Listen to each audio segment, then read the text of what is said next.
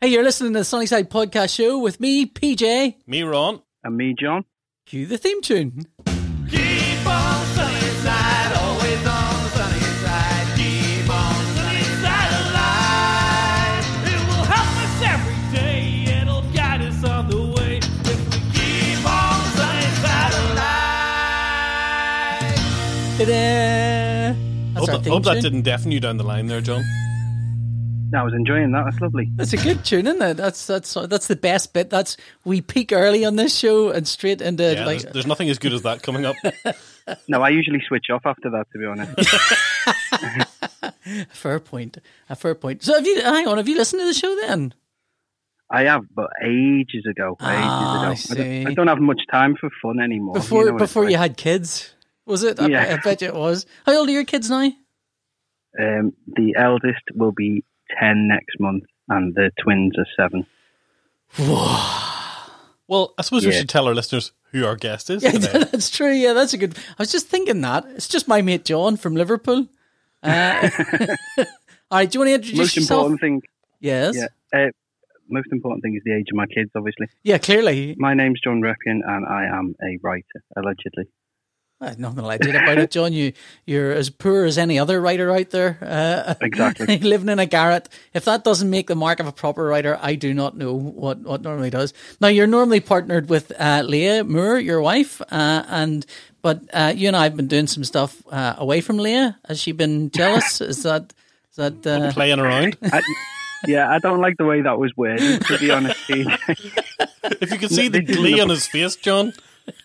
This isn't the time or the place to announce this. yes. Um, no, I mean to be honest, she's um, she's got her own project on the go at the moment, so she's quite happy for me to yeah. piss about doing silly So stuff. it's with an you. open relationship, is what you're saying.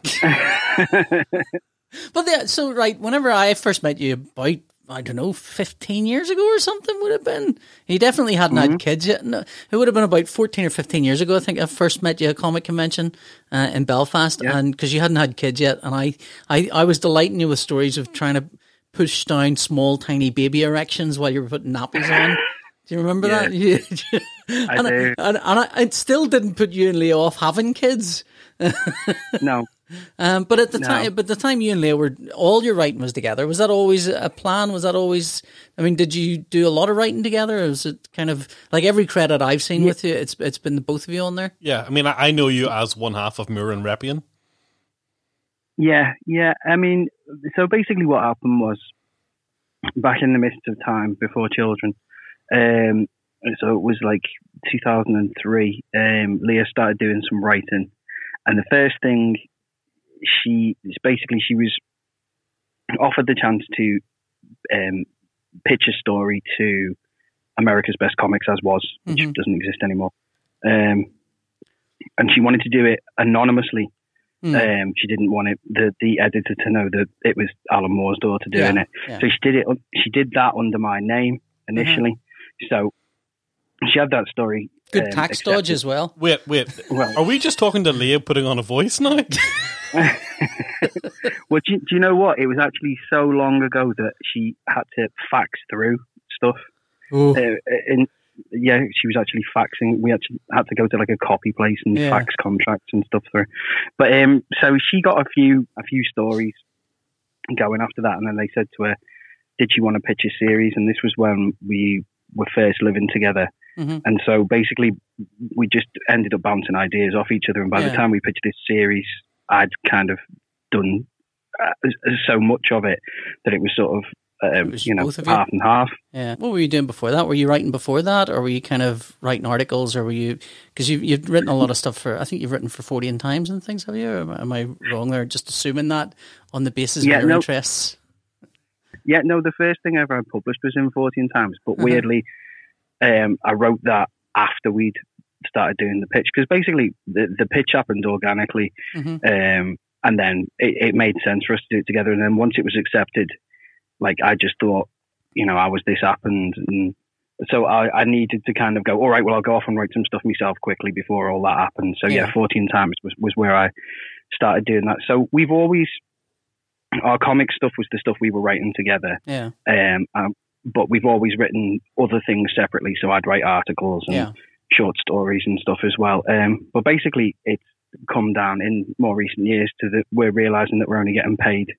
We're doing a, one job between us and getting paid one person's Yeah. wage. So I- it makes, as- makes more sense if we do two jobs. As a as a very good friend of mine once said to me about co-writing, he said it's twice the work for half the money. Why? Yeah. why, do it at all?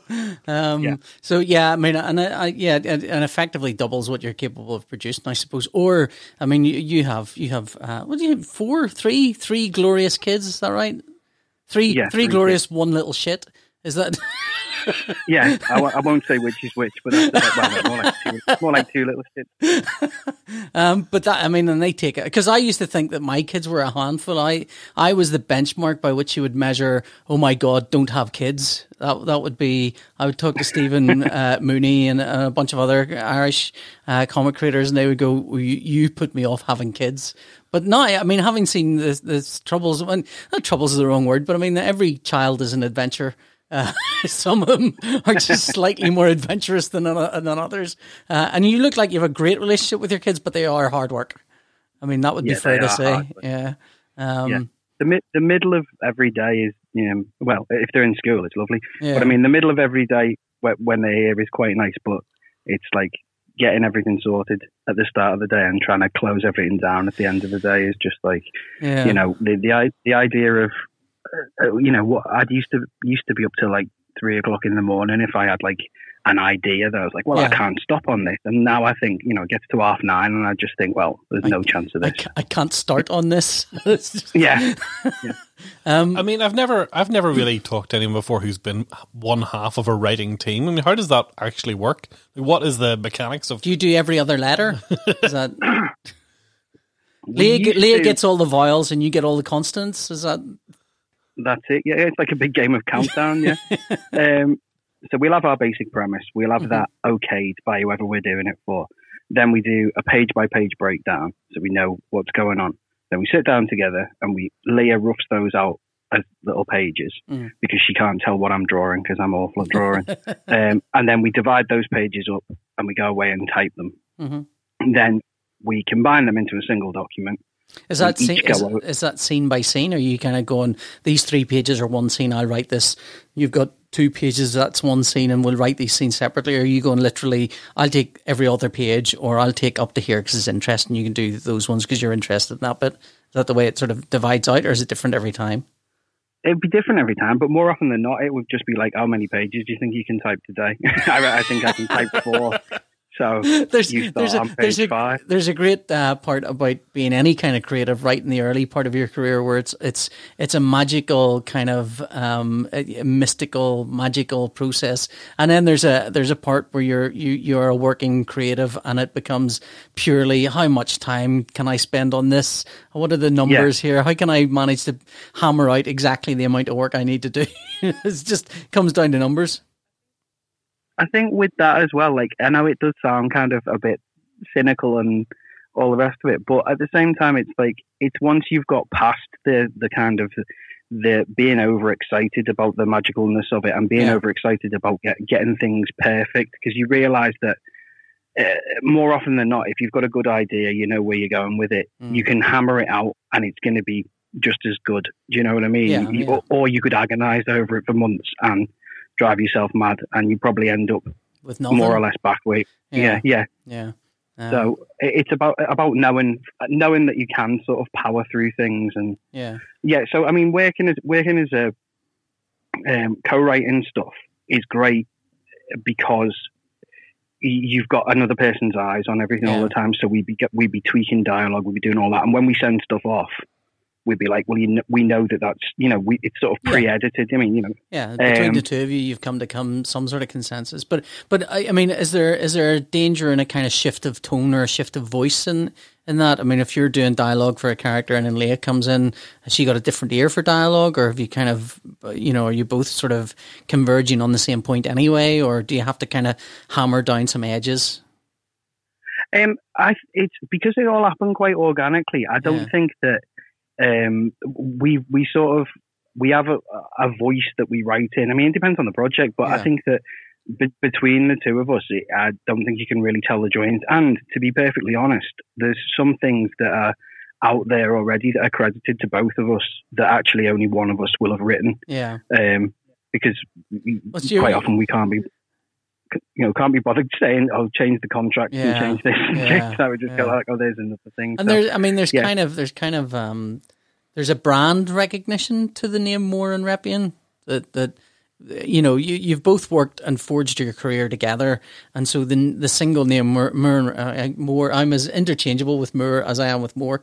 Moore and Reppion is one name. Is you know it's it, you see that as one writer's name, but and then to suddenly cleave that back into into two separate writers, then it's kind of. Do you, I mean, have you had a lot of credits apart from uh, uh, article writing that, that have just had your name on them? Is that is that a in comics, I don't know. I don't know if I've had. Um, I've got a thing coming out actually in October, which is I think probably one of the first things that the first comics things that I've Hmm. ever just had my name on on my own, um, and that was because that was like um, a, a, a, an oversized one shot thing that I was doing while Leah was doing something else. So, yeah um, but now I think that might be the first thing that's ever just been credited to me. Leah does her, you know, does her own stuff and has done kind of um, Red Sonja and has done um, oh, what did she do? She did an Irene Adler miniseries Oh, yeah. a few years ago, and um, so she she's done she's done more solo comic work than, Yeah. than I have. yeah? Um, and was was there was there a part of you kind of seeing that work with your name on it for the first time, thinking, "Oh yeah, that's me," or was it kind of was it slightly sad and uh, you know what what was it? Was there an emotional connection to that, or was that is that uh, you know you're a big boy and don't be silly kind of thing? You know, was there you know the first time you see your name in print is is kind of cool. So I'm kind of wondering, is Yeah, there, yeah. uh, you know, you see it in print and now it's your name and just your name. Is that kind of like, is there no feeling there, or is it a kind of, yeah, well, that's cool. I, I am my own person. I can do this. I'm a big boy. No feeling at all. I'm I'm dead. I'm, I'm not sure that everyone has the same insecurities as PJ.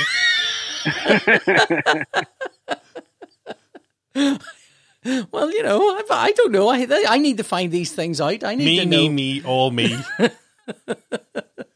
So yeah, okay. Well, yeah. I mean, what, what were your feelings when you saw that your name on the on the first thing that was a comic that wasn't you and Leah together? Did it matter? Did it not matter? Did it, you know, did it represent anything? Do you think, or was it a kind of, you know, I mean, clearly, I don't feel like there was a conscious, hey, we should write our own projects here, or was it just this is a pitch that that happened and and it went on to something? Yeah, well, this thing. I mean, it was a, the the thing that I've done is kind of it's a work for hire thing. It's a bit of a Hmm. um, it's it's a bit of an odd fish to be honest. It's kind of a franchise thing, but it's um, it's a franchise that somebody's kind of uh, dreamt up themselves, and then it, it, it's been funded through Kickstarter, and Yeah. it's, but it, it's this like mad world. So it was one of those things where it was a bit like it hasn't felt as much like doing my own comic series Yeah. on my own. To Yeah. be honest, it felt more like it was it was a, a it was Work for hire. work for hire. It was kind of a story that existed Yeah. that needed to be converted into comics. But obviously, now that you've mentioned it, I feel really terrible about it.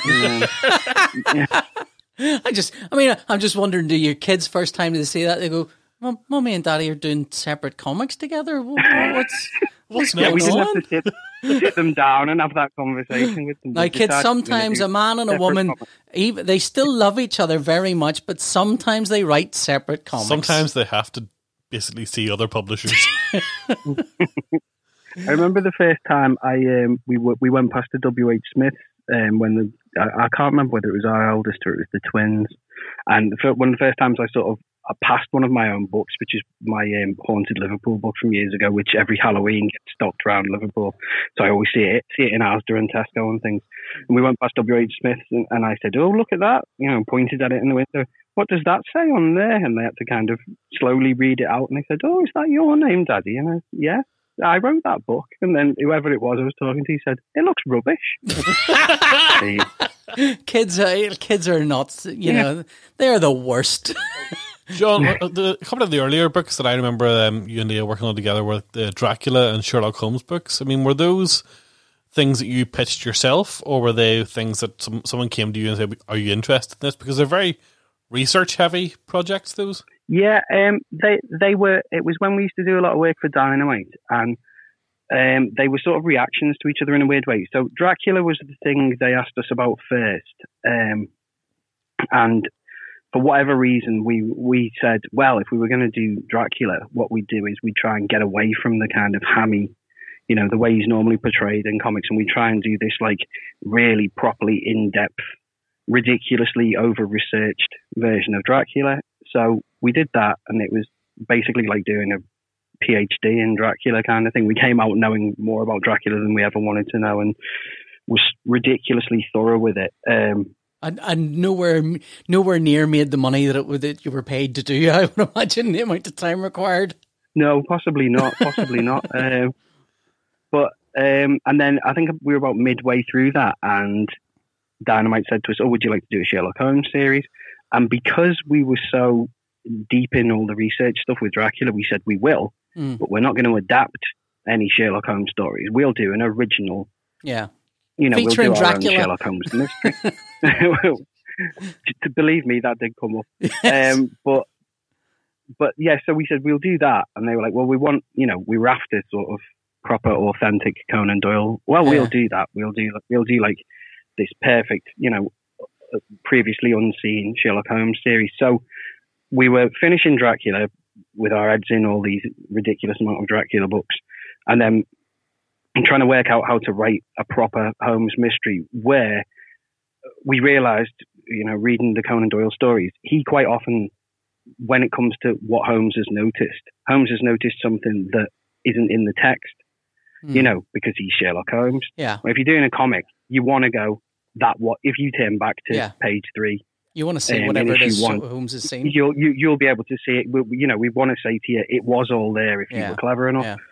So we we did all of that, and we thought, well, the easiest way, the easiest way to do this would be if we don't know what's going to happen. So we'll write ourselves into a corner. Um, because this was apparently this is how um, Agatha Christie used to do it, where Uh-huh. she'd write the books um, up till the end. She'd give them to people to read, and then she'd say, "Who do you think did it?"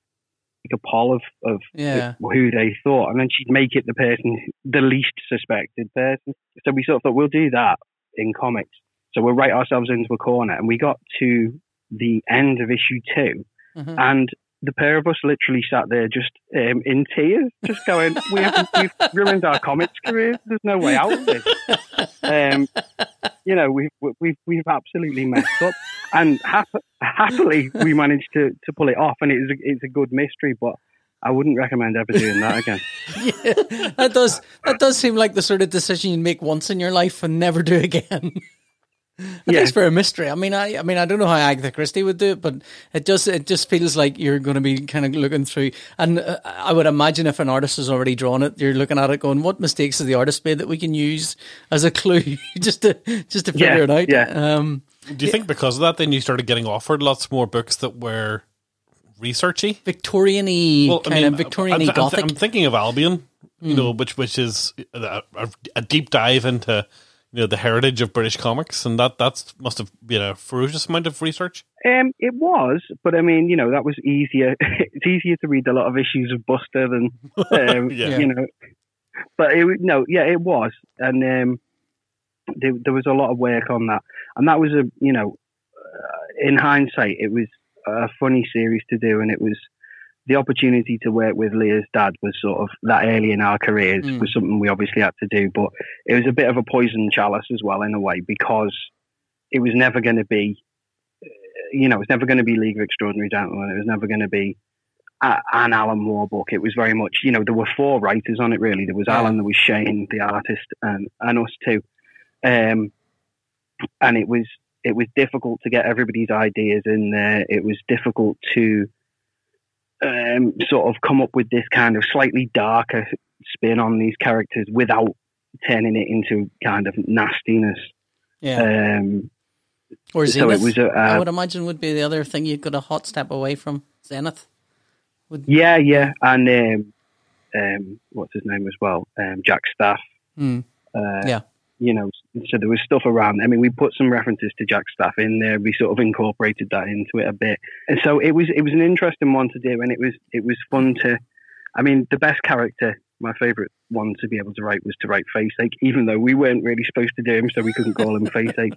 Um, but you know, it was nice to have him in there, and him and Martha from Martha's Monster Makeup, and the, the the brilliant bit where they've been separated into the women's wing and the men's wing, and then when everybody escapes, just ruined the whole series for anybody who hasn't read it. Uh, when everybody escapes, then they finally meet, and then they have this really grotesque kiss because they're both kind of there's just this big grunge, grunge, kiss. grunge, yeah. Yes, magnificent. so, after I mean, did you Albion was a DC book? Did you, did you think there was a career there at DC, or was it kind of no? Let's get away from this. I know what this. I know the experience that this can bring, or, or was it a kind of job and writer looking for whatever the next gig is? What was what was the kind of feeling there? yeah, we were look we were looking for whatever we could get really, but uh, um, that was the time. That, you know, this is it. We were because we did that series with Alan, and then it was around the time when Al- Alan then split from DC and Yeah, sort of had a bit of a bad relationship with DC. Then I think that kind of counted against us. I mean, I don't. I always say like, non we don't bear any of the same grudges that Alan bears because we, we wouldn't be able to work kind of thing. Yeah. So you know, it's not like we, we carry on these these. there's a certain things, there's a, but I- yeah there's a certain luxury you can afford at some at some points. You know, you can turn your nose up at certain things.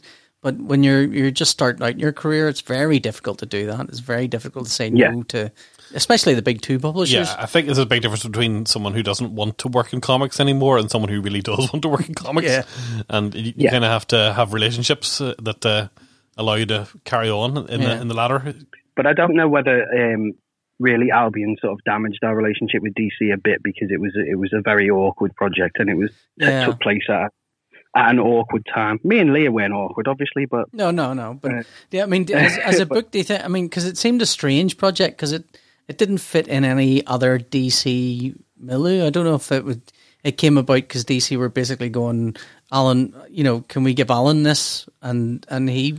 Well, it was a this- Wildstorm book, wasn't it? Yeah, yeah, Yeah, but it, it was weird because it came about through um, Andrew Sumner, who uh, um, was used to work at um, Loaded Magazine, who's a lovely guy, um, who is friends with Bob Wayne at DC, Mhm. and they basically realised that they had a load of these characters that they Yeah. could cross license, um, and that's really. Uh, you know, Rebellion have now got a lot of those characters, so Yeah. a lot of that stuff is kind of um, happened again. But it was kind of just a, I think it was a fun idea that was discussed at, you know, San Diego one year or something, where they said, you know, what would happen if we if we crossed over these characters?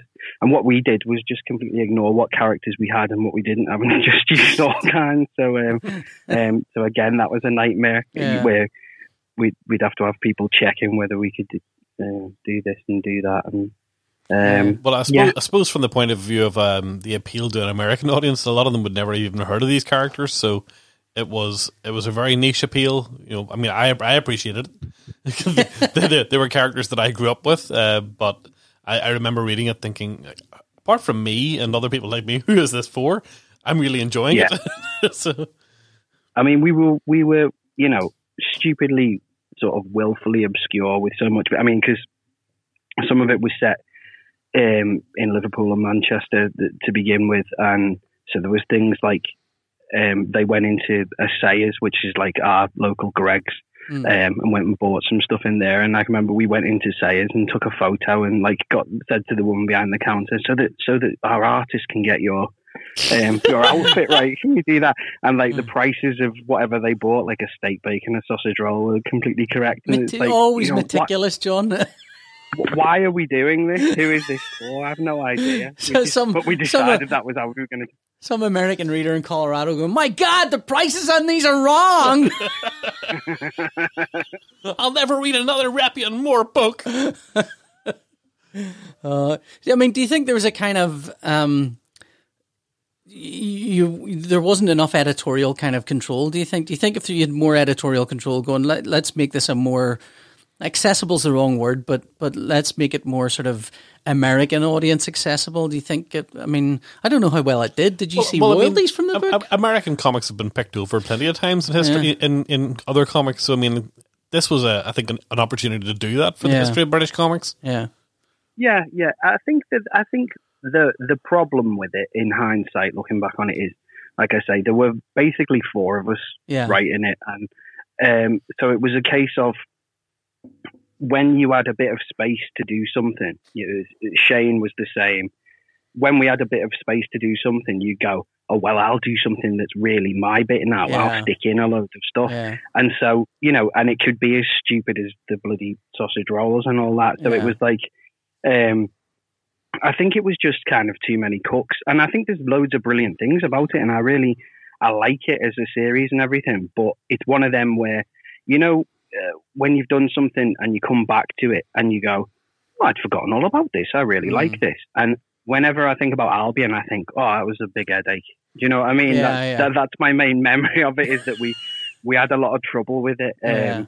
So Do you, I mean, It- at the, ti- at the time, did it feel like this is your big shot pitch? You know, this is the big DC book. This will take us somewhere. This will be a you know career with a rocket boost underneath it. Is that is that what it felt like, or was it, did it not feel like that at No, all? I mean, it, it it didn't feel like that. I mean, it should have, shouldn't it? And we should have seized that opportunity. It's almost like we completely sabotaged that by doing something completely mental. I don't- I don't know. I I don't always- know why. we- I, I mean, I, I definitely feel like there's been stages in my career where I've done a book where I felt like this is it. This is the thing that's going to send my career, you know, hurtling through the sky.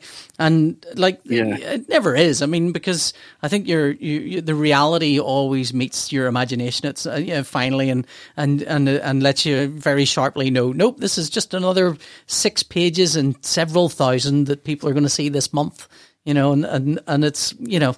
Uh, You don't know, but it's the connections to net editors and stuff that maybe lead on to, to more work. So, um, Yeah, Well, yeah, no, that's absolutely it. I mean, and, and it is funny. I mean, uh, uh, there's, there's, there's always something. We, we, we say this every year. You have one thing where something starts to happen, and you go, "Oh, this is this is the big one. Here we Yeah. go." Um, and we, we like we've been doing this for well, we in our fifteenth year doing it now. I don't know. Um, yeah, and it, we've come to the point where we kind of look at each other and go like, "Oh, look, this feels like one of them big ones, doesn't it? Oh, it's not going to happen, is it?" And we go, "Oh well, you know." And you still go through the motions of doing it. yeah, yeah. You know, we uh, I imagine we, that's we know full well. I imagine that's what the normals get when they buy lottery tickets. It's it's kind of whoa, Yeah, this will be it, and then it's like, no, it's not. Well, it never really was going to be, but there's that one chance, that one chance. Well, you've never been afraid to try something new or different. I mean, um, Electric Comics comes to mind as something that you know was a brand new idea, and uh, you, and you and Leah were kind of spearheading that. Hmm. How did that come Um, about? What was it? That was bait.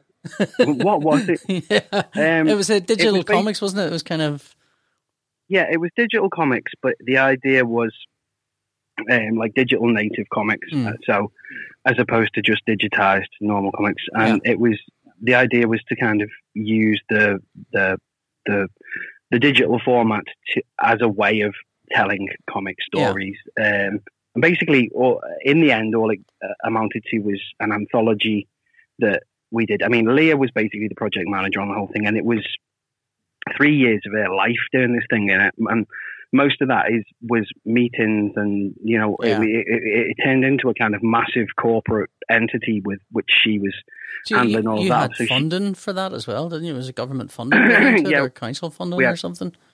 yeah, we had lottery funding and we had yeah, we had all sorts of stuff going on. And again, that was Leah who was who was going off to, to London to to sort all that stuff out That, and everything. that probably Um, looked like it was going to be a rocket ship as well. I would, I would imagine because I've I've been in similar th- things like that with digital comics where people are very excited around you, and, you, it's very easy to get sort of carried away with all of that stuff and think, "Oh my Yeah, god, this is yeah, it," I mean, you know? I think I think we were grounded a bit by because she was on the kind of you know the the admin side of it as well. Yeah. So like basically there was the the shiny public face of it, and there was the kind of uh, all the paperwork and Yeah. all of that behind it, and so um, and that was really what killed that in the end was basically that it just turned into such a, a complicated Mm. thing to to to to manage in an ongoing way that it just Yeah. kind of died a bit of a death. But um, within that, that was a really interesting thing to get to to play with the the the story that we did for it. Um, was called Sway, and it was a a, a time travel story. So we did this thing where you could read it basically as a two page story, or you could read it as a four page story, or you could read it as a. And it was because instead of going forwards and backwards, you could go up and down as well Side to um, side, yeah. into into these other time streams. Mhm. So it was stuff that was happening in the same place to the same people. You know, you go like, oh, that person's just disappeared. If you follow them, then you follow them back in time or forward Yeah. in time. And, um, so So- it was a really interesting little exercise. John, like- when, when you're writing stories, you're allowed to go easy on yourself, you know. I know. You're, allowed to, you're allowed to make things easier for yourself, not not harder, not not much harder all the time. Um, unless that, that had a lot of research as well, or was because I'd imagine the process of trying to figure out a storyline like that is going to be a nightmare. You know, I, I always I always think that the the idea of choose your own adventure comics is a great idea, but when you actually go to make one, ah, complete nightmare. Um, just the Yeah. writing of it and the Yeah. organize of it and trying to figure it all out and make it work. Beyond and making comics are hard enough. I think you know they're a hard enough job. So how how did you actually how did you do it? Um, how did we plan it out in the end? I think it was um, it was basically that we with with that it was one of them where you had to the main thing you realize you have to plan for is where people don't do the thing that you want them to do. Hmm. So there's like there's like normal linear time. There's forward in time, back in time, and there's times when you want them to do those things. I mean, they didn't have complete free will in it, Yeah, but it was still a case of making making sure that if they go page one to page three to page eight, that still reads as a coherent story kind of thing. yeah, And I think that was the most most confusing thing about it. It was um, it was making sure those those wrong combinations still worked. But again, because we were dealing with the the tech side of it as well, you know, it wasn't like somebody had said to us, "I've got this exciting new project. This is what I want you to do. Have a Mm. play with it." We'd be, you know, Leah was at the sharp end of the other writers as well, saying like, Yeah. "All right, I've written this and I want it to work like this," and then she'd have to talk to the people who were doing all the programming and say, "Can we, can we do it this way?" And they'd be like, "Oh no, we can't. We've got to reduce these elements. We've got to do this." And yeah, um, so, yeah, again, that was kind of spoiled a bit by by being able to. We we couldn't just demand what we wanted and sit Yeah. back and let somebody else do it. It was like, you know, oh no, my missus has got to do that. yeah. The, re- yeah, the reality of it just sort of hits you in the face again. And, and, and were were you getting paid for that work then as well? Yeah, I mean, was it about the same sort of rate as comics, or was it kind of was it you know better or worse? Was it sort of just different? Was it something that you were kind of doing just to do? Well, it was normal. Everybody involved because there was there was lots of amazing artists and writers involved. Uh, Pete, Ho- Pete Hogan did something. Um, oh god, this is my thing where I can't remember anybody's name, even though I Don't can worry. remember what they look like. That, that, that, that's What okay. their art like. That's that's the opposite but of the face blindness, isn't it? Yeah, yeah. Well, do you know what? There's so many people who are, um, you know, I meet people in real life, and I'm like, I thought you were a cartoon bear. Why aren't you a cartoon? you know, because I've only got Twitter avatars yeah. in my head. Two people are. Um, but no, Leah again was responsible for the whole payment thing of that. So everybody got paid like a decent rate for everything. So we got paid for that, but but obviously Leah was on the other side of the company as well. So It just, it, yeah. I mean, it, it feels like it's the sort of thing. If you were one of the one of the people doing the work for it, you're doing quite well. If you're one of the people actually making it and trying to get everything tied together, even if you're doing a bit of work for it, it's you're still not going to come out of it well because of the amount of time sort Yeah. of required to do it. That was that Yeah. before your kids were born, or were your kids younger then? Was that Um, no, the kids the kids were born when that was happening. So that Yeah. was um, when I mean when she was doing all that side of it. Then basically uh, it was a full time job for the, the t- the two and a bit years she was Yeah. doing it. You know, she was literally back and forth to London and yeah? and all this sort of thing. So I was more or less um, childcare for uh, at, that, at that stage. Um, that might have been that you know you saying about like, oh, does Leah mind me um, working with you, kind of thing, as if we're having some kind of illicit thing going on. That might have been when I did a little secret zine because I was, I think that was when I was. Um, Just needed some outlet. Well, yeah, so I, I I had a Tumblr blog and I was I was doing com- compiling all this stuff and it was getting loads of interest and everything. So I ended up doing this little zine, but I sort of I didn't tell her because it wasn't sort of on the radar or anything. But then I remember like saying to her one day, "Look at this, I've done this," and she gave me such a dirty look, and I thought, "Oh yeah, that is a, we- a weird thing to have done, isn't it?" Yeah, it's But weird not it to tell just- you. It's strange that I did that and didn't tell you. Uh, uh, yeah, yeah. It's. I mean, I, I have to say, like, it's admirable you you, you and your wife can work together because I fight when I have uh, when my wife and I are doing dishes. So the, the, the you know the ability to sit down and and you know not argue the bit out or not lose temper with it. I mean, maybe you do. Maybe you get into right old fracas about about things. Is fracas that the correct pronunciation? Oh, well, well, let, let it let go. it slide. um, I mean, do you, do you find does does anger from that ever crop up, or uh, you know, or when you're working together, or is it does it spill out? Or is PJ it tries all to turn every interview into some sort of therapy session for himself. Yeah. Other people? This is, I'm asking. I'm helping John here. it sounds like you're asking for advice.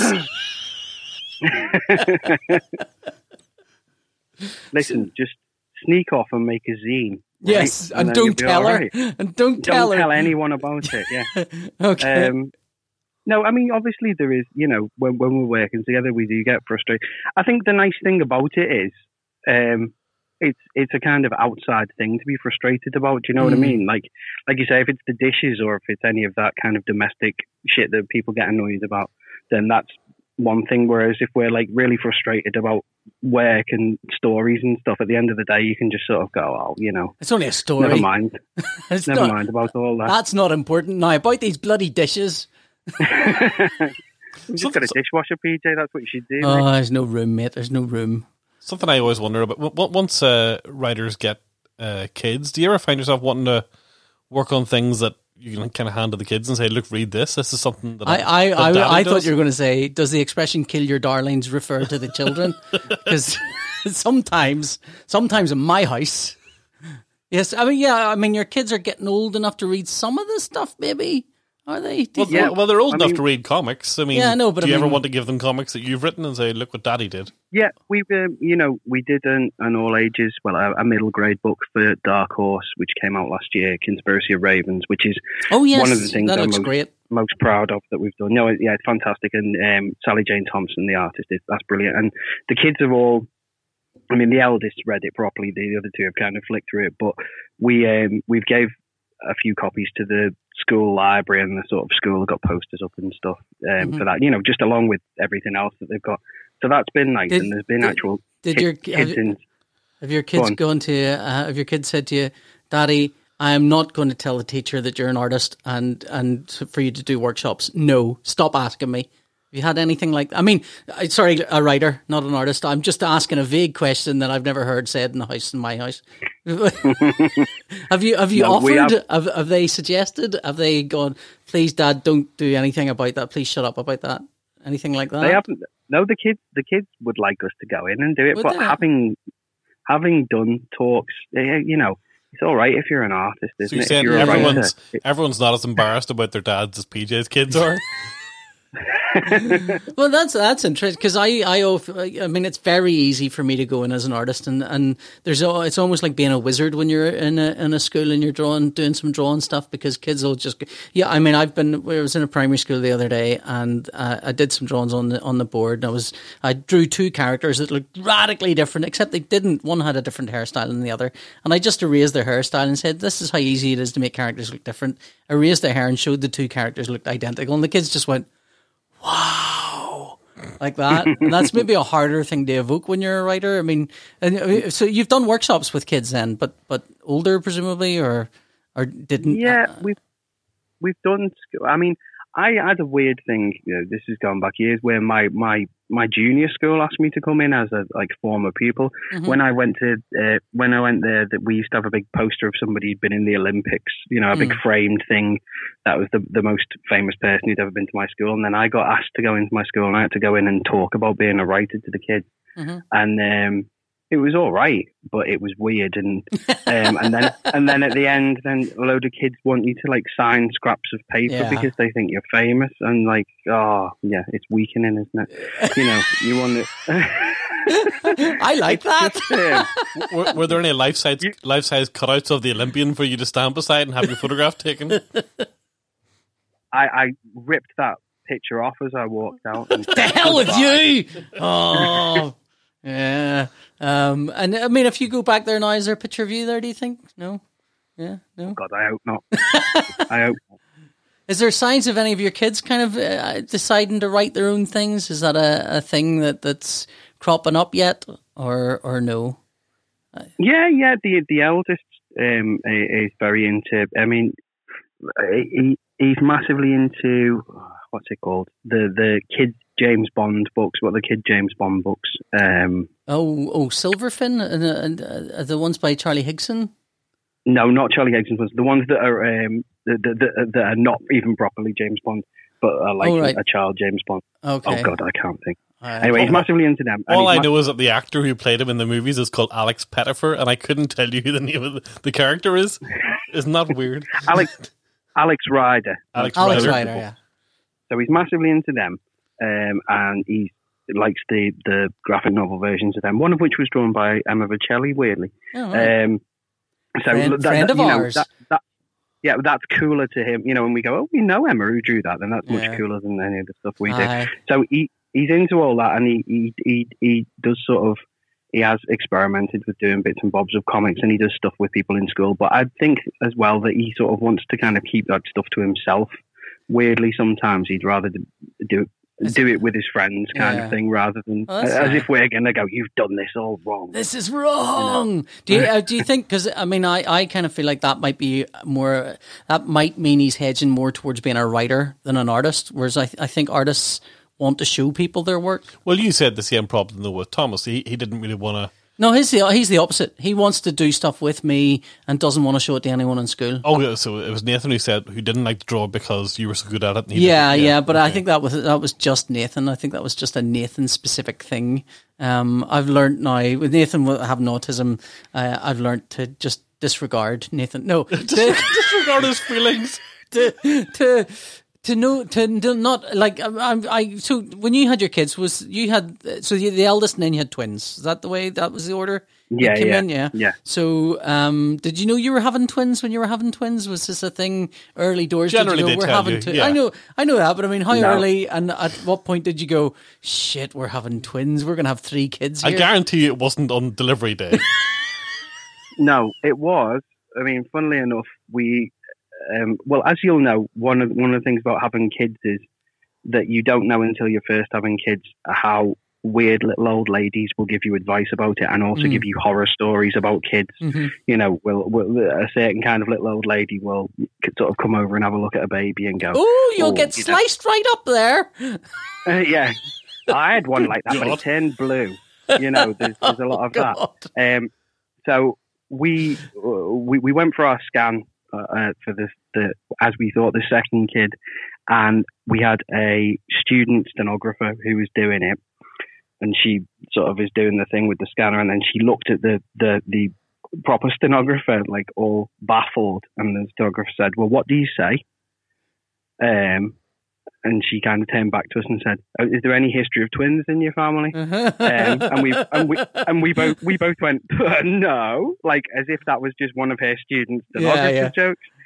Um, and then like she went, oh, well, there's heartbeat one and there's heartbeat two, Uh, and Leah Leah said to, her, is this some kind of joke?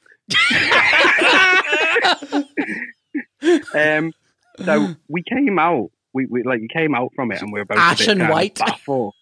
Yeah, you, you know, uh, you know, it's it's a it's a big thing. So we are both uh, sort of quite shocked and went and sat down in the, the waiting room afterwards, and instantly a nosy old woman goes, "Oh, you two look shocked," you know, which is not a thing to say to anybody after they've just No, been in for no. a scan.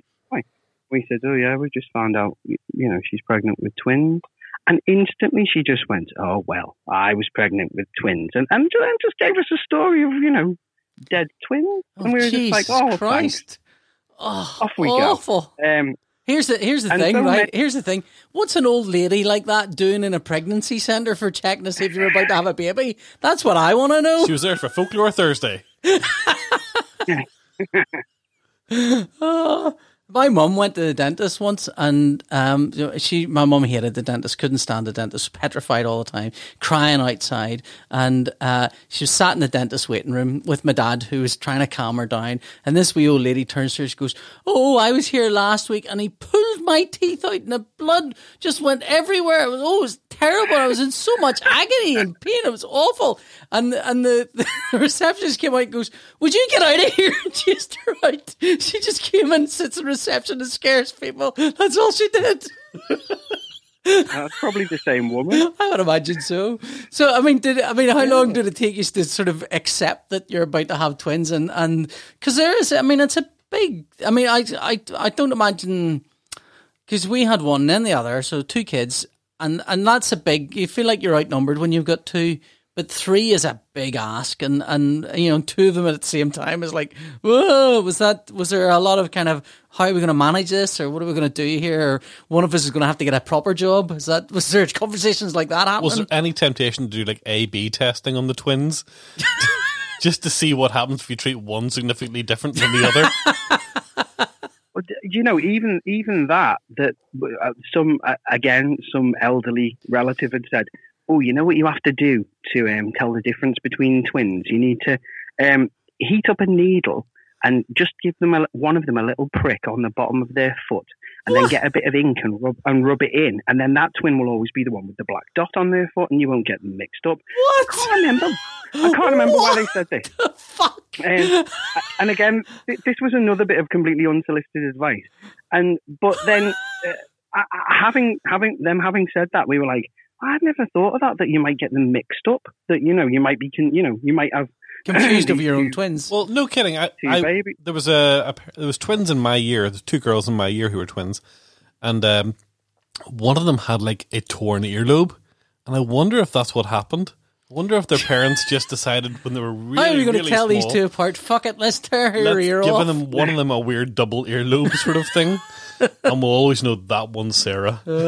Well, in the end, all we all we did was we painted the little toenail of one of their toes with red nail varnish, Oh, right. and that was it. So, so did you Yeah. actually struggle to tell the difference between them? I mean, were there not differences in personality even from like babies? Not when they're babies. Not when they're babies. So, I mean, like my, my two babies were like Nathan and Tom. Now, granted, obviously not twins, five years, but four or five years between them. But like as babies, they could have not have been any more different. And, I, and you know, I, I know genetic. I mean, depending on how the twin baby is formed and the genetic similarities between the two. I'd, I, I mean, it'd be quite easy to have two physically identical twins, but personalities very different. I don't know. Maybe. Oh yeah, Yeah. I mean they're, they're, they they are completely different, and they've got um, they're, they're, they're so they're oh god, I've forgotten what the term is, but they're they're one egg. I thought you were going to say I've got forgotten what their names are. yeah, that that one and that one. Um, they're you know, so they are they are sort of from the same egg, Yeah. um, but they're not completely identical. They're identical twins, but they're not completely identical. Yeah. There's differences, but they they've got completely different personalities, and their voices are completely different. Oh, that's Um, weird. Yeah, that's got, you know, you, you can tell tell who's talking. Hmm. Um, but when they were very little, you know, obviously when they're Yeah, when yeah, they're newborn, maybe it's just harder. more of, of like a, an anxiety thing about Yeah. you know worrying that you're going to get mixed up. Um, but Well, you know, I, I think yeah, when you're it- de- when you're dealing with twins, new twins, and you've got a young baby already, I think anything that's going to calm your nerves and make sure you don't double dose on medicine and things is, is going to be a good thing. yeah, isn't but it? that's that's it. Yeah, you just just feed one constantly, and Yeah. yeah. Why? Why? How, how can we tell these two apart? Well, one's really fat for some reason, and the other one's really skinny. I don't know what's going on there. Um, so, right, I mean, Monozygotic. Sorry, it was bothering me. there you go. Uh, so yeah, a while ago, then the pair of you started doing a weird sort of collab via Twitter. yeah, I thought when the woman was saying p- prick one of their, their feet, it was to tell if one of the twins was the devil or something. I thought that's where that was what- going. A changeling. A changeling. One of them will shoot up the chimney, and then you'll only have one to deal with. And I was thinking that would be a good lead into Folklore Thursday, which we've been doing so, together. so this was sparked off by PJ. You read one of John's tweets and thought you'd make a comic out of it. yeah, you wrote a wee tweet about it wasn't a, a it was a nice, very sweet. It, I you wrote a tweet about the church, right? And do you remember what Yeah. what what compelled Condemn, you to condemning the church. Can- what compelled you to do this, John? And why and why was it written so uh, Poetically? prose like poetically? Yeah. Um, I don't know. I don't know. Well, that's been Um, John Reppion. Thanks very much. Uh, yeah, it was just. Um, I think it was. I was just coming back from the. It, it, it's literally just around the corner from my house. There used to be a church, and they knocked it down, and now the area's just been left to grow wild, and so it's all completely full of grass and bushes. And it was just that I was walking back from the shop one night, and I could just hear all these birds singing in there, and I just thought how how nice it was, and how sort of much more like a kind of holy sacred space it Hmm. was suddenly than it had been when it was this this kind of building that I'd never been into, or you know, had no idea about what was really going on inside. So it just, um, yeah, I think I just accidentally wrote something a bit kind of poetic about that, and then PJ decided to. Yeah, I, I took I, I for it. took I took a look at it and I, and I kind of went, oh, I, I could draw that. That that I mean, it just it instantly said this could be drawn as a comic page. I mean, I don't know if you were going to script if you were asked to script a thing like that, would you have you know what would you have imagined? I don't know. I mean, can you imagine something different now, having seen something drawn? I don't know, but that you know, having seen that, I kind of went, oh, I can see this in my head, right? uh, Like in total not even you know there was no kind of I have to think about this. I saw it in total, uh, and so and then I, I kind of did it, and I think I was going to post it up, and then I realized it's it's probably rude to post a comic strip of someone's tweet without letting them know. Non-consensual co- collaboration. It did it did Yeah. feel it felt I don't know I don't know if it felt like bullying or if it, it just didn't feel right to just do it. So I think I emailed you, I tweeted, I direct messaged you to say, "Is this okay?" Yeah, yeah, if you're drawing like a really insulting shit Yeah. version of it and going, yeah, this is your tweet. like, Here's your stupid thought. yeah, this is what it looked like to me. It's a dog doing a shit. I drew you in it with poo. Um, after you sent that one, I said, draw it properly, PJ. And then that now, Oh, for God's sake, I'll have to do this myself. If you're going to draw this tweet. Um, so this became a bit of a weekly thing then for the pair well, well, so yeah, I did that, and then I thought, oh, that was kind of fun. I think I was coming, just finished a, a big. Uh, I just finished Garth's World War II thing, which is 160 pages of, of heavily referenced stuff, and like the and for drawing something for me, the process is you sit and read a script, and and the reading of the script requires a lot of thought. You've got to read it, you know, even a short four or five page thing. You've got to read the whole thing, then you've got to reread it, and then you've kind of got to start thinking about, you know, how you're going to do this dialogue and stuff, and that takes a long time. And then and then you've got to sit and do the layouts, and you're doing the layouts and making sure it reads properly, and the panels feed into another, uh, and that all takes a long time. And this felt like it felt like a nice jog around a park. It didn't feel like work. A little breath of fresh air. From, Yeah. Um, and so I kind of thought, oh, I want to do another one of those. And uh, Nigel Abernocki, Aber, I can never say Nigel's surname. Dr. Looney. Auchterlounie, yeah, uh, Spleenol on on. I call him that. Spleenol, which is his name on, on Twitter, posted a, a, um, a, a tweet which kind of read like a little short story to me, which was about somebody going in, uh, uh, him going into his uh, a shop that only seemed it, se- it sold only really old stuff, including fax paper, and I, and I thought and I, and I thought that's kind of funny the idea of a shop that is stuck in time and it's a stationery shop. And I thought that would be a fun thing to do. So I did that. Um, and then I can't remember how the folklore Thursday thing started did I ask you first John or did we I just start doing it I can't remember I think we we'd said that we wanted to. It would be good to to do a bit more, and then we just sort of um, thought of a folklore Thursday. I can't remember who it was, whether it was you or me who thought, but we were just like, you know, that's a thing that happens every week. So if we were going to do one, then you know, we could. It It, would be a happens good anyway. kind of yeah yeah. Were you, were you you weren't tweeting? I mean, you would have tweeted the folklore Thursday stuff, but I presume only when you felt like doing it. Not it wasn't a job. It wasn't a you've got to do this. No, but I did. I mean, I think I, I always do. I always did post on a Thursday anyway because Yeah. I usually have something to um Yeah, to to contribute or you know so, some one of my old articles lying around that I could Yeah. link back to or something. Ah, there's plenty of stuff out there. So, so you went. Yeah, for it. And I, I yeah, and I whatever way whatever way it began, it, I wanted it to be fairly non-committal. it's like if we do, you know, maybe this will do this more than once, and uh, let's do this first one. I kept thinking of of um, what do you call it, the the Dread Pirate Roberts, and how he would be told, you know, I'll I'll probably kill you in the morning. I'll probably not Yeah. do any more of this after this one. Let's see how this goes. And but we've done nine now, so And and the great thing is Yeah. that none of them could possibly upset anyone. Yeah, no, no, there's nothing controversial in any of them. Well, one would think that, wouldn't one?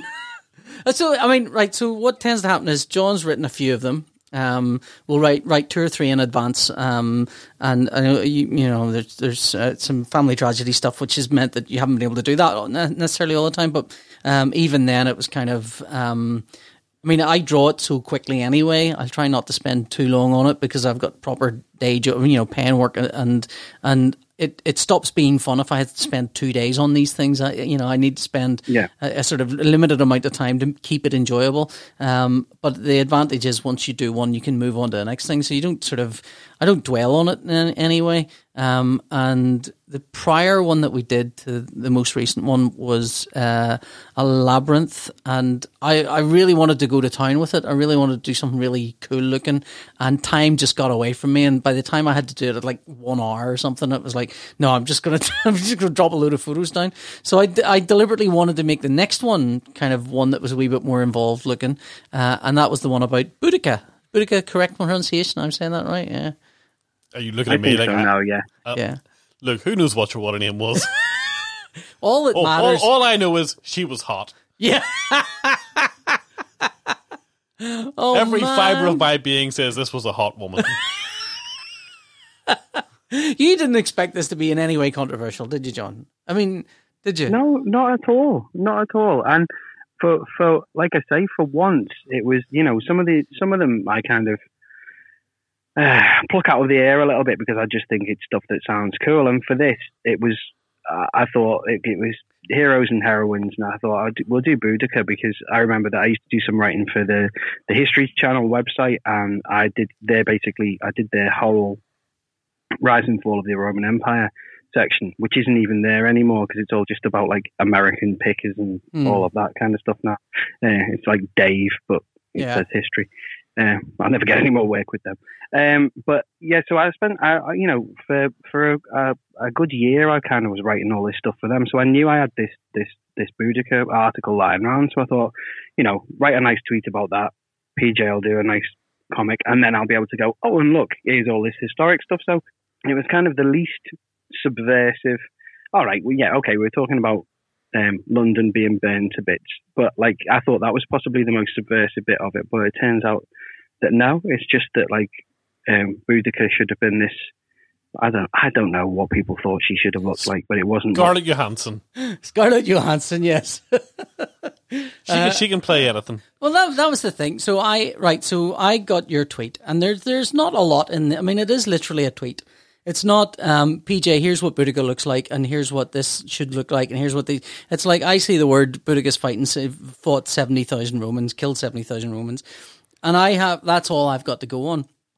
John has all the research in the back of his head anyway already. So, but for me, I'm like looking at it going, what image does that convey? And I thought, well, what would be cool would be like Boudica tromping over the Romans and trying to slaughter them all. That'd be cool.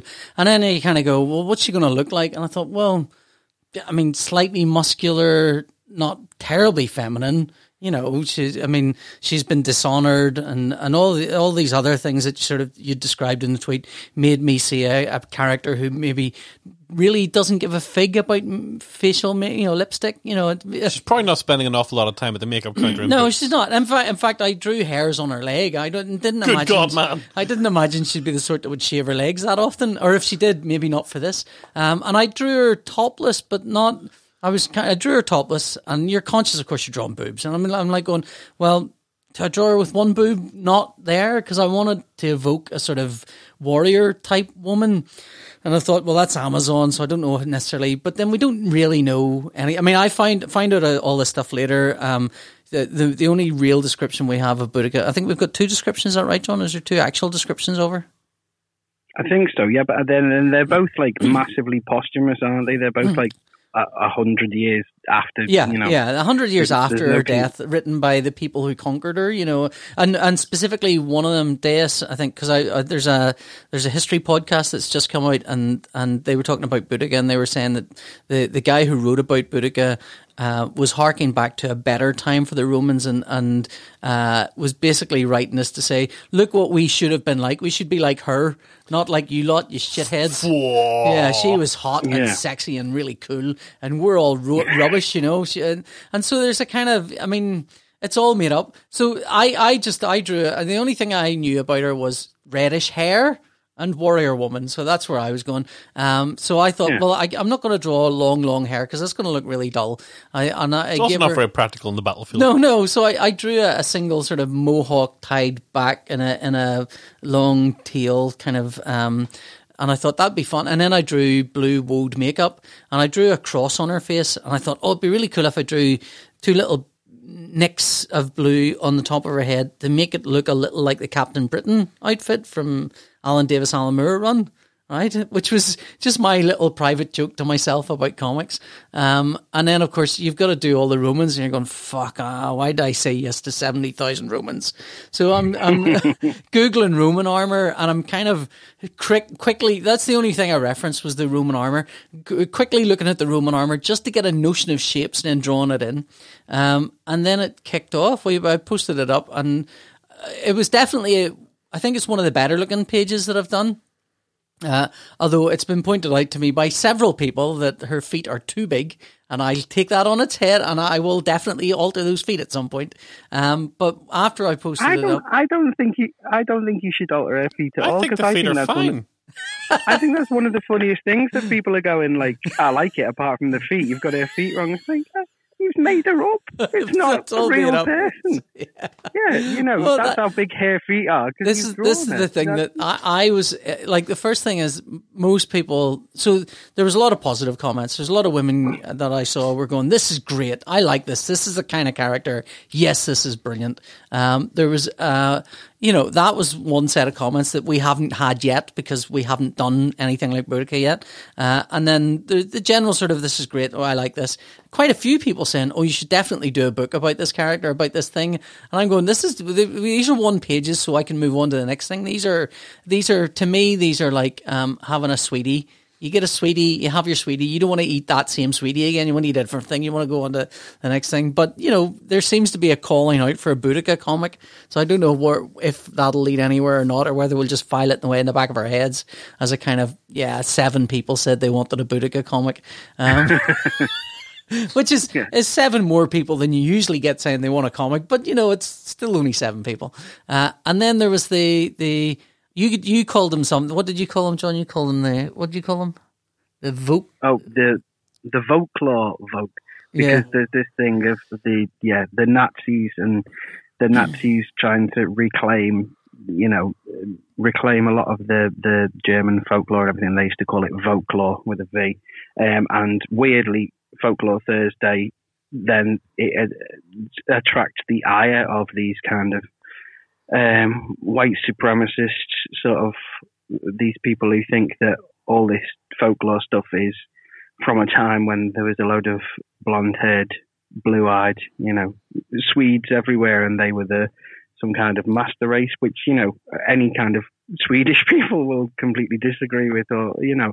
So there's this weird kind of backlash against a lot of the folklore Thursday stuff, and I've been aware of it, but I've never, um, because of sort of some of the other people who I know through Twitter and everything. So like um, David Southwell, who does Hookland, you know, um, people like that. Then we've we've done things before where we've used this um, folklore against fascism hashtag just to kind of say to people, you know, when we're tweeting about all this stuff. Yeah, when when we're saying about you know when we're interested in kind of Morris dancing and all that kind of weird British stuff, that doesn't mean that we're going and it was better before there were any foreigners here. It's just Yeah. like you know, it's it's just interesting weird stuff. So for some for whatever reason, they suddenly people started saying that we'd done this like uh, you'd done this ugly feminist Yeah, that was Boudica, that's, which somebody went. Oh, I suppose Boudica is an ugly feminist now. It's like what? Like what? Where, where, where, what are you, what are you reading? What are you reading into this? What? This is a woman who's, you know, slaughtered seventy. That's the folklore. That, that's what it says. That's what it is. And I've drawn that. That's all I've done. Yeah. And it's like, well, okay then. I like the other one. There was another comment that went gay as fuck, right? And and yeah, that was brilliant. John went. John, I, I, I don't know if you, you, so you liked that comment, and I, I, I was about to like it when I saw it because I thought, yeah, gay as fuck, fuck it, well, you know, that's funny, that's cool. And then I thought, let me have a look to see if they mean what I would mean, or other people, like uh, friends of mine that would say that. do they mean what those friends of mine would say? Having had that other guy go, and I looked at his, th- and it was like, no, he means that in very much a pejorative manner. Um, Yeah. and and it's like, okay, I, I mean, I'm I'm confused about, I'm confused about even where he gets the idea it's gay in any sense. In any sense, there's no, there's no nothing about it that is pro or anti. I mean, it's just, it is what it is. I mean, you can choose to read it as as a strong, you know, uh, feminine. It's the tartan um, trousers. yeah, well, that might be that might well be it. I don't know. Um, what was interesting to me was that all these people seem to have comments about Boudica's looks when we have no information about that beyond two hundred year old uh, accounts of someone that that these people never met, and yet and yet, Yeah. John. I did not use much reference material and made up a shitload of stuff about the Roman armor. And we have photos of that shit. We have photos and diagrams and replicas of it. And we know an awful lot about Roman armor.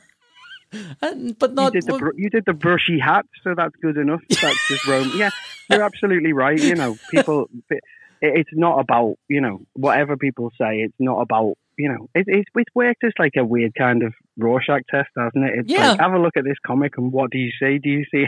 Do Yeah. you see a comic or do you do you see an enemy? yeah, You know, it- um, it there's something uh, weird about it. Yeah, it, it's very odd because you these people also give the impression that they they are fans of Boudica. There was one particular person who responded that that say, I'm not sure what they felt because these guys uh, clearly were doing a this Boudica isn't sexy enough or feminine enough. That Well, seemed to that- be That's what threw me is how many people had this personal vision of Boudica.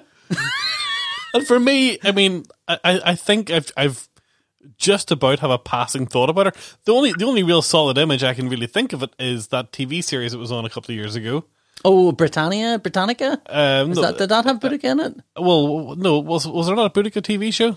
It might have. I don't know. And uh, this this is the only other image I have.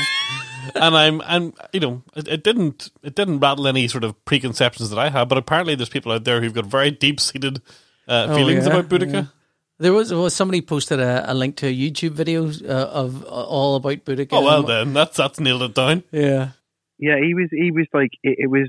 His his YouTube video was you know uh, a lot of kind of rolling feel. It was a nicely put together thing, and it's him delivering this ode to Boudica in a very slow, serious Yeah. manner. Um, you know, and there was nothing wrong with it. No, Uh, no, it, but- it wouldn't have looked out of the- place on the History Channel as a little infomercial or anything. Yeah. It did. It had that sense But of this it. was about about the fourth person who'd said something where by like you say so after after we've had to check on a couple of people every time somebody just crops up i'm like right hang on i better have a look at their tweet see what, see what's going on there and so yeah i ended up saying to him like well thanks very much for this but no thanks because i see that you've been saying a load of weird racist shit and he was like well what's that got to do with Boudica? this is a beautiful ode to Boudica. i'm like yes all right bye you know um I think you pointed out he Um, said he said something like um he, he did he did the very classical logical fallacy, which was the Roman soldiers uh, included uh, black people. Romans rape people, therefore all black people are rapists. That was that was his opening gambit, right? And and I think you went, "This is racist," and he went, "How is it racist? it's true." it's like Yeah, it's it's pretty like, oh. clearly racist. I mean, you don't need to dig too deep into that one, mate. Uh, I mean, even if nothing else, it's a complete logical fallacy. It's you know, uh, all- you know, all dogs have four legs, therefore anything with four legs is a dog. It's kind of it's like that. That that's just, what's it called, syllogism, syllogism or something. Um, but yeah, that was that was an odd one. Uh, and then there was Yeah. the, the the other guy who who put. I mean, I didn't I didn't read all of his tweets. I will be honest, and I, and he didn't seem to be the folklore racists that these other guys were, but he did seem to have a very clear idea in his head of what Boudica should look like. And I drew her too sexy. It seems. To, yeah was that was the? I mean, that was the impression I got. It was that my drawing was too sexy, and and. 'Cause I should not be getting turned on during Folklore Thursday. please delete this it is too sexy Please make our feet bigger. and he he posted he posted an image to me on uh, Oh, good God. uh, I I will I'll see if I can find it here. He posted a thing saying, "Look, here's the inspiration you need to use if you're going to draw uh, Boudica." And he, he posted four images. I can't remember all of them. One of them was like uh, I think they were like a English football team, or a female football team, which was fine. Uh, one of them Two of them were statues of Boudica, I think, um, uh, but or statues of winged victory or something like that. Uh, so statuesque, attractive, sporty. Uh, uh, one of them was I don't know if it was a painting or something of Boudica or another woman, uh, and then the fourth one was Margaret Thatcher. Stand, stands to reason. That's who I think of. And it's like going, well, you said you didn't want her sexy, and look what you've posted to me now, mate. I, I don't know. You're sending a lot of cross signals here. oh dear. So yeah, I mean that was a very that was a strange lightning rod that I was not expecting. Um, I I mean I feel like if if we'd done something on, and we could easily have done something on the swastika, for example, and the folklore around the swastika, because the swastika is not.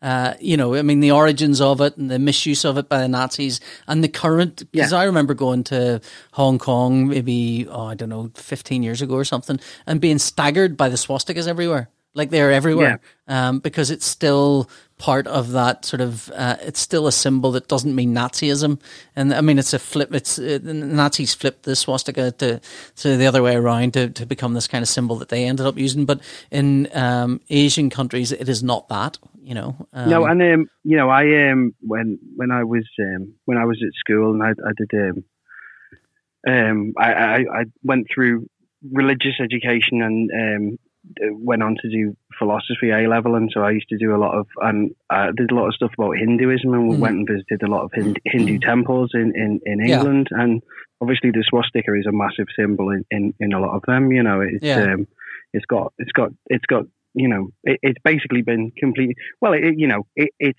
it's exactly the same as all this folklore Thursday stuff we're actually talking about it's where Yeah. they co-opt other Yeah. symbols and then they they turn them into the these symbols of hatred and it's not what they mean at all and it's um yeah I, it's a very visual thing isn't it? it, it it's being able to to see something and just go oh god that you know that means a bad thing yeah. um so yeah and but it, it's weird you know there, we- there's definitely I- an there's no- interesting thing in in that I think is is that that how strong those symbols are and how they can be co-opted. But absolutely no way would I do a strip about swastikas right now. no no Well, as an interesting aside for the Sorry. listeners, um, Blind Boy on his podcast about a few months ago did a a really interesting what he calls hot take on the swastika and uh, and its history. Uh, well, and how Hitler maybe got the idea for using the swastika from his brother who lived in Dublin around the time and would have seen the swastika laundry. That, that used to be in Dublin Oh, and, right. and was in Dublin up until the mid 80s. Uh, this is prior to the, the Nazi Party Yeah. on the on the rise, and this this uh, laundry van or the laundry company would have driven How around Dublin. different how different history would have been if that laundry company had used the iron symbol in in place of the swastika. swastika. You're going swastika? I mean, So uh, Blind Boy put this together as like he thought he thought he was onto a clever idea on this one, and it turns out it may actually be right. Uh, that right, Hitler's, okay. Hitler's brother may because Hitler's brother was a graphic designer, Uh-huh. and then went back to Berlin. and He's like, I've got a really good idea for a design for this, and uh, yeah, so I'll post a link to that in the show notes. no, don't, don't. No, no, the sto- The, the- the lesson of this the is story don't is- go near The things like story's that. really good. anyway, I'll Okay, okay. So anyway, so future wise, John, I mean, we we've chatted about this a little bit about what we're going to do, uh, and and uh, the plan is to keep doing the folklore stuff for the time being. any thoughts on a collection or how, how that would even work? Is John? Uh, oh, you're still with us? Oh, I- okay, sorry. you want? I, okay. I, I was looking at PJ expecting him to answer, and he, Oh, no, I was- and he, I- he was looking at the recording deck expecting you to answer, and I'm not sure how you were supposed to know that. I'm sorry, John. Well, I, I mean, it's always early days, and you're, and you're always in danger of saying something that doesn't happen. Mm-hmm. That's the first thing. But the plan will be that we're going to get a year of this out of the way. I didn't want to. I don't want to tell people this is what's going to happen because there's always like between now and the end of a year, a lot of stuff can get in your way. And even though it's a, not a big commitment, it's you know three or four hours every day just before Thursday. It, you know, it's still a commitment. And Wednesday, and- that's called. Well, yeah, wait, no. If I'm doing it on Wednesday, I'm in real trouble because I need to get it done on the on the Tuesday or the Saturday or the weekend. Uh, as it is, I'll be in real trouble because I'll be doing it tomorrow. Because once you've only got one day between doing the drawing, you you've no room for anything going wrong at all. So um, yeah, so the the so I've been sort of hesitant to say anything. People have asked about collections and stuff. The plan is uh, we're going to do two things. One is to start up a Patreon.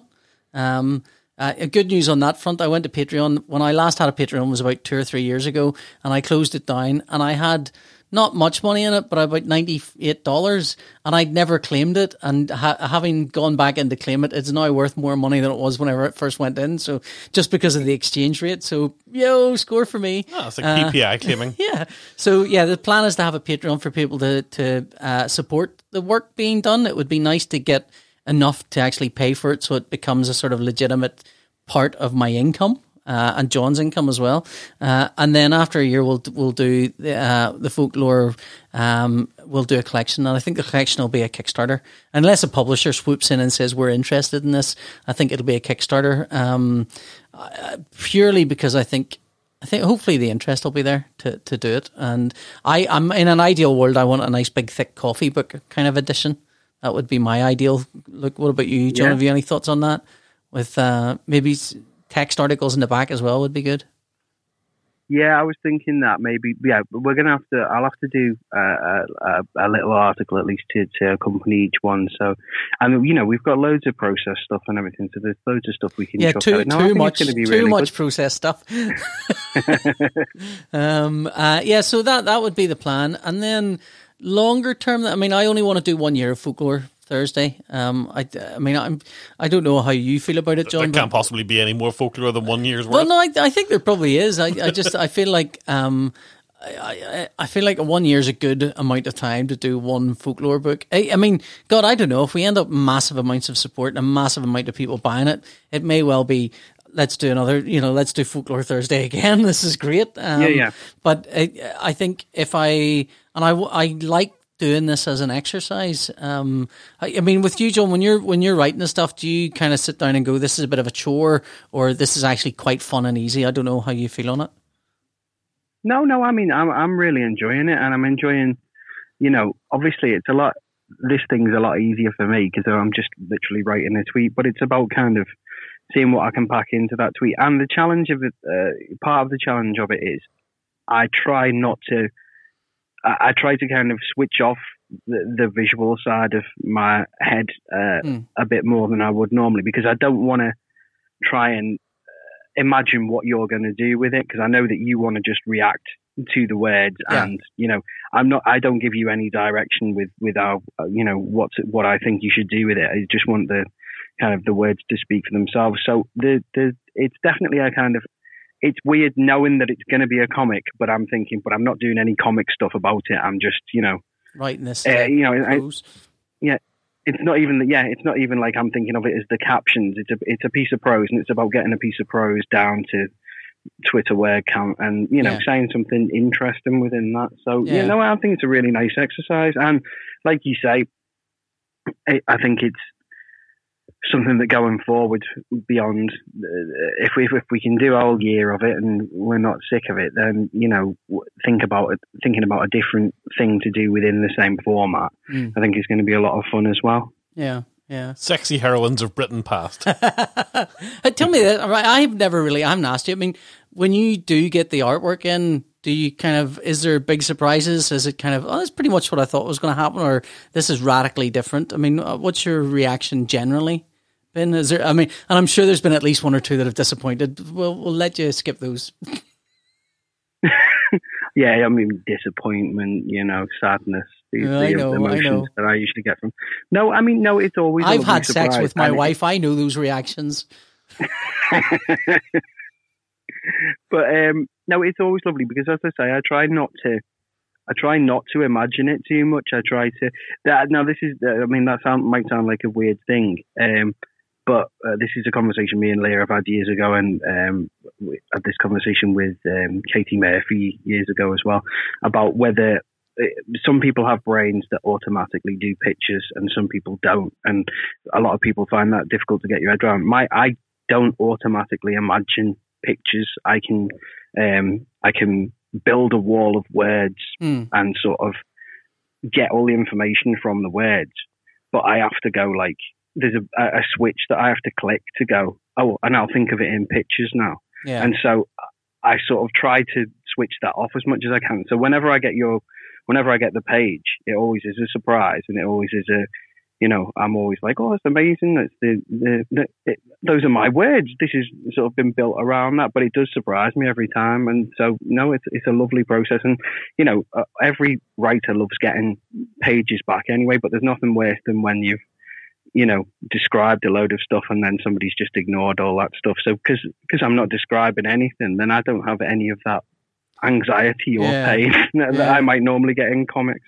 Yeah, I, I mean, I, my, for my part, it's it's basically sit down, look at the words that are on that, and try and figure out which of these can I fit into where, and how can I split this up to tell a story, to you know, to, to tell this like it's a comic page, and and so you sometimes sometimes you, you don't quite get everything in you want to get in, but it's and and there is always a danger after forty of them, you kind of start to repeat the same sort of tropes or tricks that you've used, so. That, that's the thing I, I'm kind of slightly concerned for in the future. But having said that, I, I yeah, that's that's the plan. Is we're uh, going to do a Patreon and we're going to do a Kickstarter for the book, and hopefully we'll get to do more later on. And I think Okay.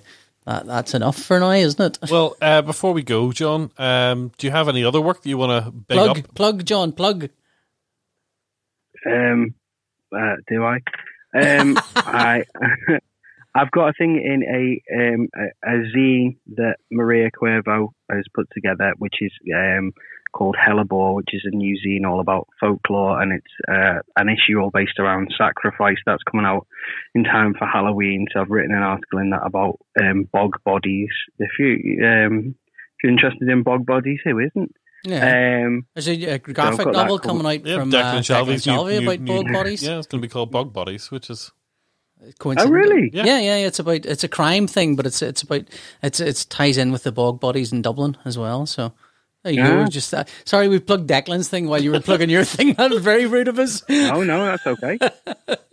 Um, And you've bloody stuff Declan, coming he's up. He's always two steps ahead of me. Ah, the swine. Uh, and so 2000 AD, you have more stuff coming up, have you?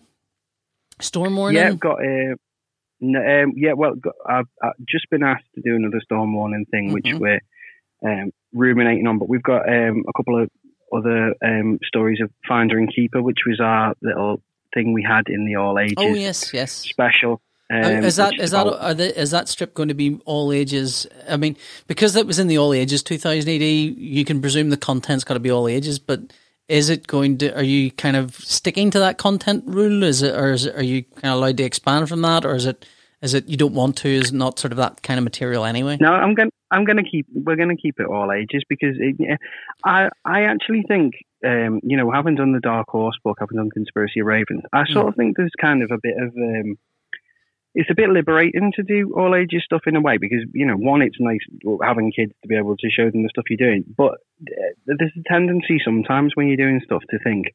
Oh, is that you know? Have I gone kind of dark enough there? Have I Mm. gone heavy enough with this? Could the what could be this twist be? Oh, it could be something really nasty, and you kind of uh, even if it's not stuff you want to do, you you you have to explore that territory. And I think if you're doing like an all ages thing, you go, oh, it's all right. I can never go there, so Yeah. I don't even need to. You know what I mean? there, You've there, got your there is a, parameters. there, I think as well as a tendency. I think maybe I mean certainly for me is to kind of go, oh, uh, this is adult, so I can say a bad word, and it's like, well, that's you know, you can you can be dark and scary. In fact, in, in many respects, even more so for with with kids stuff, uh, without resorting Yeah. to to sort of overt kind of sexual sexualization or uh, kind of a vote, uh, uh, overt gore and stuff. You can it can be just as meaningful and more so in, in some ways to to aim for that kind of younger reader, but also a kind of a wider age range. Um, yeah, absolutely. Yeah, yeah. No, I think so. So uh, yeah, I um if we've learnt nothing from YA novels, surely it's that. yeah. Yeah, and it's um the swearing thing is the thing where you kind of think, oh God, I was supposed to be writing something serious here. Somebody better say shit in a minute, and yeah, you know, and then you think how how, how ridiculous Yeah. is that? You know, Yeah. who am I trying to? The only person who's going to be impressed by that is actually like a twelve-year-old Yeah, or yeah. something who's going to. oh, this one's, oh, they've said shit in this, and there's boobs on a girl. oh God. Well. On that note, uh, thanks very much, John, for joining us. Uh, really appreciate it at the sort of short notice. And uh, where can we find you? Online. Um, you can. f- yeah, can find well, I mean, I- I'm not not going to send the listeners all Well- Liverpool. I mean, I have to say, Ron, Ron looked at me when he said that for a start. So that, that, that, you know, I, Well, I got confused. second. Was it obviously a question directed at John? Well, yeah. Yeah, okay. So, John, can you tell the listeners where they can find you? Uh, so my my main website is www.moorereppion.com. I'll spell it out: M O O R E. That's Moore. R E P P I O N. That's reppion.com. Um, uh, you know, if only I had a, an easier name to spell. Um, so that's that's all of my stuff, all of Leah's stuff, and all the stuff we do together. Um, and I'm on Twitter as just John Reppion because there's no other John Reppion, so it's nice and easy. Yeah. That, that's when the hard spelling of your surname comes in useful. Yeah, exactly. Yeah. Okay, well, John, thanks for being on. Thanks for being and, on, uh, John. We'll chat to you again Thank you sometime very soon. much. Thanks. Cheers. Bye-bye. Cheers. Thanks very much, Bye. There's a dark